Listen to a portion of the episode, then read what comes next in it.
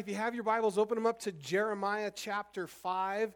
Jeremiah is quite the long book and um, never would I say redundant, but some of the theme is the same all the way through as we go through. I've warned you guys before that I'm going to try to, if we if we try to take every verse, every chapter, which we're going to do to some degree, it's going to take a long time to get through Jeremiah. So in some places, we're going to try to cruise a little bit higher.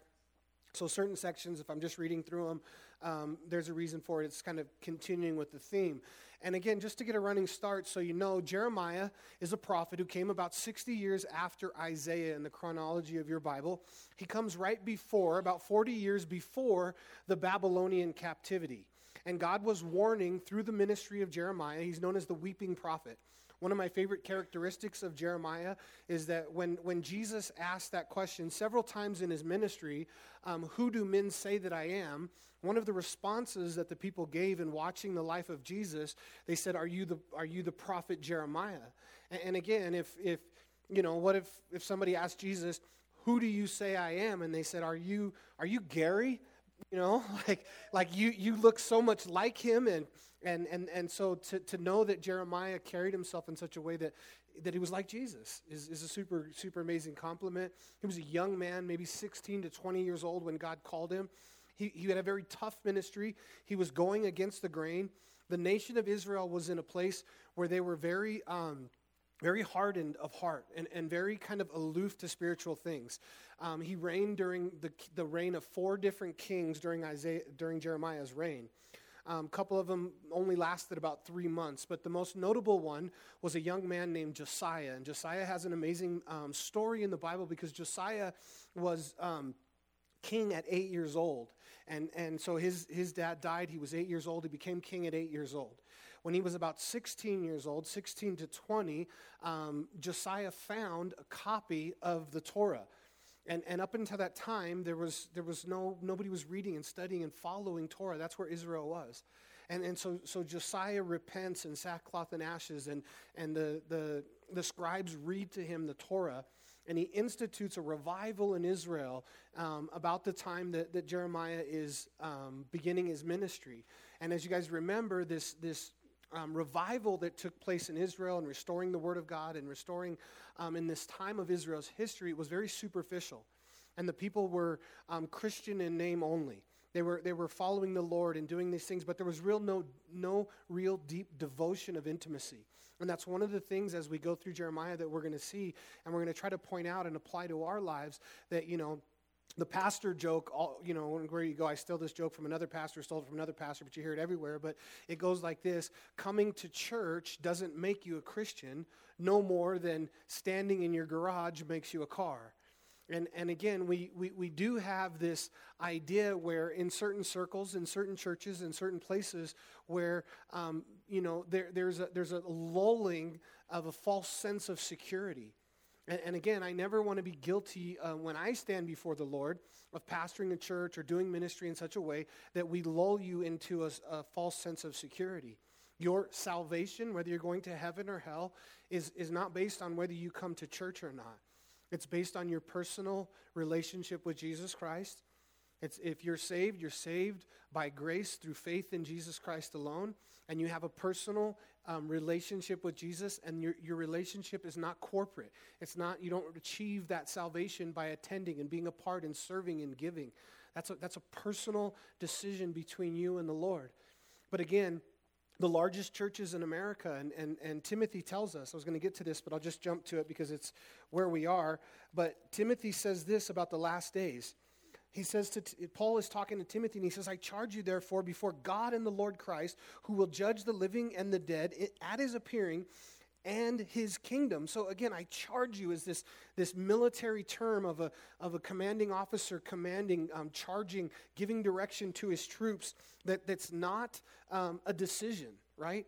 The Marines don't say, oh, you know, Gary, would you like to go to Iraq and Afghanistan? No, they say strap up your boots, you're leaving on this date, and you go, or you go to the brig. And, and, Paul here says, I charge you, Timothy, with these things. And then he says, preach the word. And, and that's the charge preach the word. And, again, that's, that's what's missing in, in, a lot of churches and a lot of um, denominations and a lot of things where, you know, so many of these mainstream denominations over the last 70 years have careened off into liberalism. I think it was 20 or 20 years ago or so. And, and again, I don't want to get it wrong and, and, and mislabel somebody, but it was either the Methodist or the Presbyterian or, you know, one of them. You can Google it and find it out. But there was a, um, a national convention of all the main leaders of this denomination. And the topic of the convention was, and, and Calvary, we do the same thing, right? I go to the regional pastors conference, leadership conferences at Calvary all the time. Well, they were doing their conference for their denomination, and the subject was, Is the Word of God the final authority? And they left that conference deciding that the Word of God is not the final authority for today. And it's not surprising because how do you come to the decisions that they've made in the last 20 years where they're ordaining gay and lesbian ministers and leaders and they're, they're winking at sin and they're affirming um, the, the homosexual lifestyle? And, and, so, you know, they're, they're, we had here in Tooele a gay, uh, not a gay, a lesbian woman pastor of a church here in Tooele. And her denomination was approving of this. And, and so when you get away from the Word of God, you get to these things. The other thing that, that, that happens in churches, and, and this is where my heart breaks because people just, it takes a while, it takes birthdays to learn these things. But you go to church week after week after week. And then you run into me in Walmart and I say to you, you know, how's church? How do you like your church? Oh, it's great. I, I say, same thing I'm going to always say. Are, are they teaching the word? And they say, oh, yes, they're, they're teaching the word. It's great. But, but the reality is they, they, they, they're not doing what Paul tells Timothy here preach the word. A lot of the teaching is, is springboard type of teaching. It's not in its historical context. It's, it's not accurate to what the Bible is trying to communicate, what Jesus was trying to communicate. I'll give you a classic example. A guy left our church here, good, good friend of mine. I love him. Moved to South Carolina, started attending a church. He was really loving this pastor and this preaching. And it was kind of strange because he's a real technical kind of guy. Like he got off on this gap theory debate one time and spent like hours and hours and hours and reading books and, and just wanted to tell me all about the gap theory and this and that and the ins and outs of the gap theory and um, super technical guy. And so the fact that he was really enjoying this style of preaching was kind of weird to me. But he was texting me on Sunday afternoon about four o'clock. I'd get my phone would light up. Oh man, you should have heard this message today from this preacher, my new preacher. You know. So, so I, I, I click on the message, and the title of the message is The Parable of the Wheat and the Tares. And I'm like, okay, cool. The guy's teaching the Bible. So I listen to the message, and the message goes, um, you know, in, in this parable that Jesus is teaching, the wheat is the fruit. That's where we make our bread from. It's good. Tares look like wheat, but they're, they're a weed and they're bad. And, and the wheat and the tares grow together.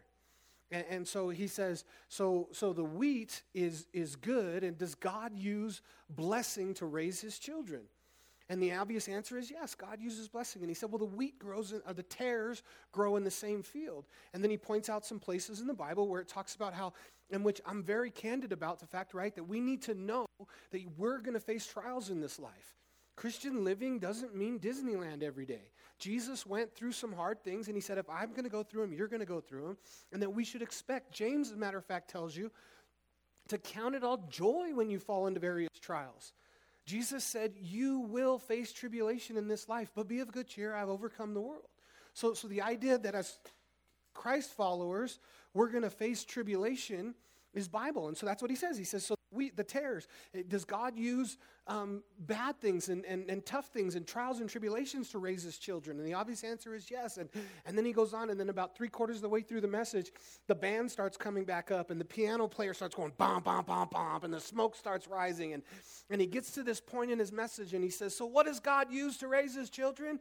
Is it the wheat or the tares? What does God use? And then the band goes crazy, bomb, bomb, bomb, bomb. and he goes, It's both! And then the crowd erupts and the smoke goes off and the fireworks start chiming. And now, now listen, everything he said in the message was, was truths out of the Word of God. The wheat, God, God blesses us, and God raises children through blessing. God also allows trials and tribulations, patience, and things that produce patience. And, and we know the Word of God talks about we're going we're going to go through difficult things. But the, the parable of the wheat and the tares, that's not what Jesus was teaching. Not at all. So, so that's called a springboard teaching. Now, th- those are good messages one off. I could show up on a Sunday morning and I could give you a one off and we could get into something topical like that and it'd be, it's a great message. No problem with the message. because everything he taught was true.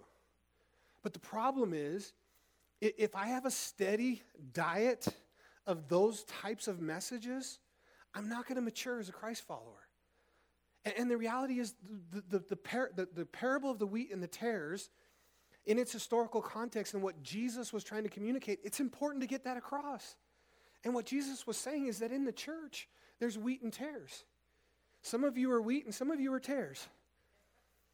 And listen, I don't know. You don't have a sign on your forehead that says, I snuck a demon in here. And I can't wait to cause division in your church. But Jesus said, if, if as members of the body of Christ, if we spend our, tr- our time trying to decide who's tares and, we, and we're going through the church trying to rip people out, our church or any church or the, the larger body of Christ, Jesus said, don't do that. Because if you do that, you're going to tear up wheat that are my children. You're going to you're to get it wrong. So don't try to, to separate the wheat and the tares. They're going to grow together. And in the end of the harvest, I'm going to send the reaper, and he's going to divide the goat and the sheep. He's going to divide the wheat and the tares. And so again, you know, this this lady, off topic now, but this lady called me one time, and she said, you know, there's so many um, false churches and bad churches. And I've come up with this um, website and this survey, and I go around and I check all the churches, and then I tell everybody what's a good church and what's a bad church. There's a hundred um, questionnaire thing. I want you to fill it out, and um, and and then you know buy your answers. I'll put it on my website, and then people, when they're looking for a church, we can avoid the the bad churches. And, and so I explained to her the parable of the wheat and the tares, and I said, listen. I said, I'm not going to fill out your survey. I said, first of all, because you're wanting to make a ministry by doing exactly what Jesus told you not to do. You're going to go out and you're going to remove the, the tares. And, and, and, and then I looked at her survey and I said, and, half your survey, the questions are flawed, anyways. The bottom line was she came out of uh, that, that guy out of Salt Lake who used to be a, a Mormon and then he started a ministry. Uh, kind of really flamboyant, kind of up over the top, charismatic guy. You guys might know him. He had a radio program that was super popular. Shawn McCraney's church. And Shawn McCraney said, if you pass a bag during the offering, that you're only in it for the money and you're a charlatan. But if you just have a, a love offering box, then you're a good church. So that was one of her criteria. If you pass a bag, then you're, you're, you're in it for the money. No, no. We passed a bag in this church for a long time. I stopped passing a bag during Corona. So during COVID, Corona, same thing. I don't know where my mind's at. You know, I prefer Dos but no, I'm just kidding. But um, yeah, if you get coronavirus twice, it's Dos Equis. but um, where am I at? But, but you know, we passed the bag until then, and we stopped, and we haven't since. But, you know, it, it doesn't, our heart, our heart didn't change. I wasn't a charlatan when I was passing a bag and only in it for the money, and now that I don't pass a bag, I'm not. And, and so, again, you know, I explained to her, you're trying to make a ministry out of doing exactly what Jesus said not to do. So, so again, not, not to get off on that, to get up back to this. And for a new believer, for new believers in Tooele County, there's some churches that, that, that teach the Bible this way. And, and, and when you go there, you, you know, until you get some depth of character or until you've been in a place where you're getting a steak every night, you're getting a chapter of God's word, you're getting, you know, it in, in its historical context, you start to develop an appetite for that. And then you could start to tell when you're getting a bunch of springboard teaching and a bunch of topical off topic, not actually teaching what the Bible says. And again, I, I don't make a bone about, you know, because sometimes it becomes a, a, a, debate between, you know, us at Calvary Chapel who are verse by verse and other folks that are topical. I, am not in that fight, right? Like, I think there's a wonderful place. I, I do topical messages, I do verse by verse messages, but you just, you, you, you can't have a steady diet of this springboard type of teaching. And that's not only what goes with this church. With this particular church, that I've been talking about, you know, they're not going to deal with, with, with chapters in the Bible, Romans chapter 1, where it talks about certain sins, where things are exposed, because they want people to come every week and feel comfortable. You know, the Joel Osteens of the world, and I can pick on him easily because that's just it, the smiling prophet. You know, and, and, and again, so this is what, what um, Paul tells Timothy, and he says, For the time will come. When is that time coming? That time is here when they will not endure sound doctrine, but according to their own desires, because they have itching ears, they will heap up for themselves teachers to tickle their itching ears. And that's exactly what's happening. That was what was happening in Jeremiah's day. There was so many prophets that were coming around and they were saying, "Oh, everything is great. You're okay, I'm okay, we're all okay. Everything's wonderful, wonderful." And Jeremiah was the only one. He was the only, you know, live fish swimming upstream going against the flow. And, and the message was tough, and so Jeremiah because his heart would break for the people because they didn't heed it. And so here's Jeremiah, this young man, 20 years old, 40 years of ministry. We're going to go through these phases. And basically, it's all the prophecies and all the word of God that was being given to um, Israel. The southern um, part of Israel, the northern part of Israel, um, they had already gone into what? Captivity, everybody. Had, the northern 10 tribes had already gone into captivity with the Assyrians. They were in Assyrian captivity. We talked about last week how um, one of the things that Jeremiah points out is that you watched your, your sister, it's called, they're called sister in the verse, your, your northern family go into captivity and you still wouldn't believe that it was coming. Yeah? All right. So, verse 1, chapter 5 says, Run to and fro through the streets of Jerusalem.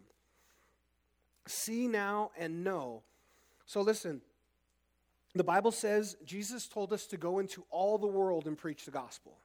You know, it's one of the things that, that this church, um, our, our sending church, is um, really successful in. You know, what, what Pastor Gerald has done over the last six and a half years of building CBI, 14 international campuses around the world, building a campus in the Sudan, you know, we're, they, they just got back. You guys know you guys had sent me last April to go to the Republic of Georgia and, and, and teach the conference to the Iranian servants who are going back into Iran preaching the gospel.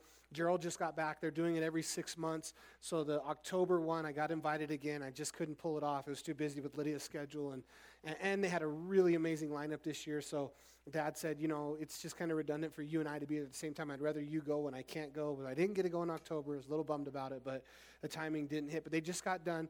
They had 50 um, Iranian servants that were able to come in. Uh, wonderful time. They had eight CBI graduates from um, CBI in Georgia. And so going into all the nation and preaching the gospel, it's a call of God. We're in the Sudan. We're in the Republic of Georgia training Iranians that are going right back into, you know, this place. We're working with Russians. We're, you know, the major players in the end times. And we're planning churches and doing ministry in all of these places. And we, you know, we get to be a part of that. All you guys are a part of that in taking the gospel to the world. You know, and sometimes you get this sentiment like, um, you know, well, why, why, why are we doing ministry in the Republic of Georgia? And what about Tooele? And listen, we don't neglect Tooele. Our, our, first ministry is here in Tooele, and we do a ton of benevolence, a ton of work, and a ton of outreach, and we do everything that we can. Tooele is always first, because without the base, we're not going to be effective in reaching the outer ends of the, of the earth. There was a lot of, there was a long season in our church where we didn't have any money, we didn't have any funds, we didn't have any access to be able to do outreach around the world, and we focused just on building the base and building the base. But the stronger we build the base, the more effective we'll be in missions. I don't know if you guys remember, but I told you guys that as we go through different um, seasons, I call them, where God has our church in a certain season. You know, we were in a season where we were building the base and we weren't doing, we weren't supporting any missionaries and doing any kind of missions work, and I wasn't going on any mission trips, and um, and it just wasn't a season. But I remember coming out, and that was that was probably um, 2017 to 2020 in there, and about 2021, I remember standing behind this pulpit and telling you guys that God is putting us in a new season, and we're going to enter a new season where um, we're going to start getting involved in doing a lot of missions work and, and missions trips. And that's exactly what happened over the next three years.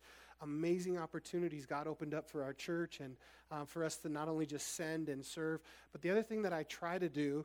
Um, that I think is in accordance to this call of God is, you know, when I bring these missionaries in, we had Michael who came in. We, we have different guys. We got a guy that's coming from Far Reaching Ministries on November 8th who's going to share. And they have a phenomenal, phenomenal missions outreach. It's a ministry hub called Far Reaching Ministries.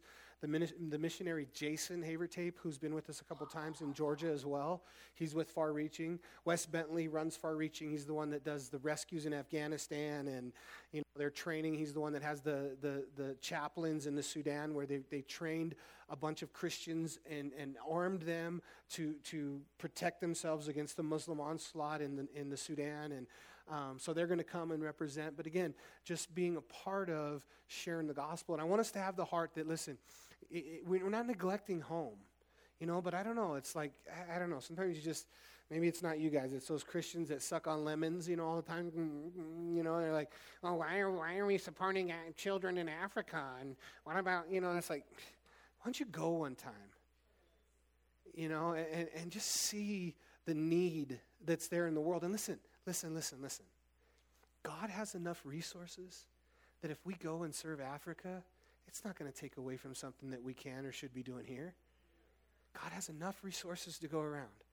And I tell you guys all the time, believe it or not, but I do the finances and I will tell you part of them. And I will tell you that when we give and support missions, God gives it back. And, and especially with Vlad. And I always tease Vlad. And Vlad is a really good friend of mine. Vlad and I went to Bible college together 27 years ago and spent two years together. And that's how we met. We've been close friends ever since. And every time I write a check to the Republic of Georgia, to, to Calvary Chapel Tbilisi North, or to CBI Tbilisi, like within days, that money comes back supernaturally, like out of the blue. You know, Vlad is giving me a hard time. He's like, well, why don't you just keep giving me more money? God keeps giving it back. Why, why do you stop? You know, just keep, keep doing it. But we sent him $2,000 um, to support the October conference. And um, and I wrote the same, same story. And you guys think I'm lying or I've told this story over again? Like, oh, you told that story. No, it's a new story. Same, but same truth. I wrote him a check for $2,000, like on a Tuesday, sitting in my office. I wrote the check. I went and dropped it in the mail. I came back, I opened up my computer, and there was some random donation that had come in for like four grand. And it was like, happens every time. So listen, yeah, we, we, we, we, can, we can, there's enough resources to go around. You never have to have gift envy. You know, you see another brother or sister who's really on fire for Jesus, killing it for Jesus. You don't have to envy what they're doing. God can bless them and still has enough left over to bless you. And God can use you just the same way. And so here, Jeremiah, in these, in these chapters 5 and 6, he's first told to go on the streets. When we get to 7 through 10, he's told to go to the temple. And he says, and seek in her open places. If you can find a man if there is anyone who executes judgment. Do, do you guys ever ask God? So he tells Jeremiah, go and see if you can find a man. You know, go out and do ministry. Do you guys ever pray and ask God, God, give me an opportunity to share my faith today? That should be a morning prayer, daily prayer for every one of us. God, give me an opportunity to share the gospel today. Sometimes, you know, especially like on the day off or something, you know, I'll be at home and I'll just be like, you know, Lord, I, give me, I'm going to go to Walmart and I don't need to buy anything. I'm not, I just want to go and walk around the aisles and put somebody in the way. And give me an opportunity to share the gospel. Give me an, put someone in my life today that, that, that wants to hear it or needs to hear it or something. Have someone approach me or, you know, and all the time praying that God would give us an opportunity to share our faith. You know, the story is where Jesus goes in the roundabout um, way, and they were on their way, and Jesus said, We must needs go through Samaria. And the Jews had traveled between these two distances with Samaria in the middle, but they always went around. It was customary. And this time Jesus said, No, we're going through. They said, We don't go through Samaria. What are you talking about? And Jesus said, We must needs go through Samaria. And, and the reason was because when they got to Samaria, there was a woman at the well that Jesus had a divine appointment with that he was going to meet and things were going to happen. And so there was that divine appointment. And so we asked God for those divine appointments that we must needs go through Samaria and, and, and wherever your day is, you know, coming up, if you're going to serve here on, on Halloween, there's going to be so many folks 5,000, 7,000 people that God's going to bring out. And maybe one of those 7,000 is somebody that God has been reaching, God has been speaking to, and they, they just need you to tell them something. And so, you know, come that day and pray. And, and as you come, pray and say, God, give me an opportunity. Give me a divine appointment today to reach that person that, that you want to bring the gospel to. And then the rest of verse 5 says, And if there is anyone who executes judgment, who seeks the truth, and I will pardon her. So, so again, God is saying, you know, if you find one, do you remember Abraham? When Abraham was going to leave Sodom and Gomorrah, or, or it wasn't in Sodom and Gomorrah, God said to Abraham, I'm going to destroy Sodom and Gomorrah. And then Abraham starts to plead with God. And he says, God, if there's 50 righteous in Sodom and Gomorrah, will you spare it? And God says, if there's 50 righteous in Sodom and Gomorrah, I'll spare it. And then they tease, right? Because Abraham starts to Jew him down a little bit as the joke, you know. And they, they say that Abraham said, Well, Lord, don't be mad, but what if there's five less? If there's 45, would you spare it? And God says, If there's 45, I'll spare it. And Abraham keeps working it down, working it down. What if there's 30? What if there's 20? And finally they come to 10. Abraham's probably counting on his hands and thinking he could get to 10. And God says, If there's 10, I'll spare it. And God didn't find 10. And, and this is the idea. He says, If you find one, then I'll spare her. And, and, and there wasn't one. And in verse 2, it says, Though they say, As the Lord lives, surely they shall, they shall swear falsely. And again, we talked about the false prophets of Jeremiah's day, and those are those that are swearing falsely. You can kind of highlight that if you want, and then I'll bring it out a couple more times because God's going to mention it through the prophet of Isaiah, uh, Jeremiah multiple times about this false word of God that was going out that's creating this false sense of security among God's people. In verse 3, O Lord, are not your eyes on the truth? Listen, God is interested in the truth, and there's an absolute truth. You know, do you remember um, Harvey? What's his name? Harvey, the radio guy? Paul Harvey. Paul Harvey. If I was the devil speech? you know and and and really one of the things in that it's phenomenal thing he wrote in the 60s and, and everything exactly what you know as, as, satan used to destroy our world but one of the things that satan has used to destroy our world in the last 30 or 40 years is this idea of, of relative truth that if it's true for you it's true for you and if it's true for me it's true for me for the life of me i could never understand these folks how they how they process how they lay their head on a pillow at night you know it's like is that a blue car or a green car well, if it's blue for you, it's blue for you. And if it's green, no, dude, the car is either blue or green. Like it is, it is one thing. You know, Frank Turek says, you know, when you run into one of these these relative truth guys and they say there are no absolutes, you can ask them, is that an absolute statement? You know, but yeah, and, and again, it's it's out there. That's what's in, in the in the higher academia of the colleges in, in America for the last 30 years is that everything is relative and there's no absolute truth. But why is that such a big push? Why is that gaining so much popularity among the left and among the world? Because it's opposite of what the Word of God says, and truth is important, and there is an absolute truth. You know, Jesus said, I am the way, the truth, and, and the very fact that Jesus himself identifies with this term truth that the truth, you know, um, you remember when Jesus was um, crucified and Pilate was interviewing him. And Pilate asked, you know, the, the, the 4,000 year old question. And unfortunately, Jesus didn't give a, a dialogue after. But what did, what did Pilate ask Jesus about truth? He said, What is truth? You know, and Jesus could have just simply said, You're looking at it. You know, and there is a truth. And, I, and, and Jesus is the way, the truth, and the life. And because there's an absolute truth, there's a heaven and a hell. There, there, there's a way to get there and a way not to get there. And then the rest of verse 3 says, You have stricken them, but they have not grieved you, have consumed them, but they have refused to receive correction. They have made their faces harder than a rock. They have refused to return. Now, again, the theme that we've been reading, and hopefully you guys are catching up on it, is two terms backsliding and return. Backsliding and return. The, the Lord keeps saying to these people, these are a backsliding people but return, but return, but return. Come to me. I think we spent quite a bit of time on this idea last week that there's always this call of God in your life and in my life, wherever you are, if you're in a backsliding state, if you're strong, if you're walking with the Lord, that God is always inviting you to return. And the devil tells you that, you know, God doesn't want you. God's mad at you. Don't read your Bible. Don't go to church. You're a hypocrite. That's all a lie.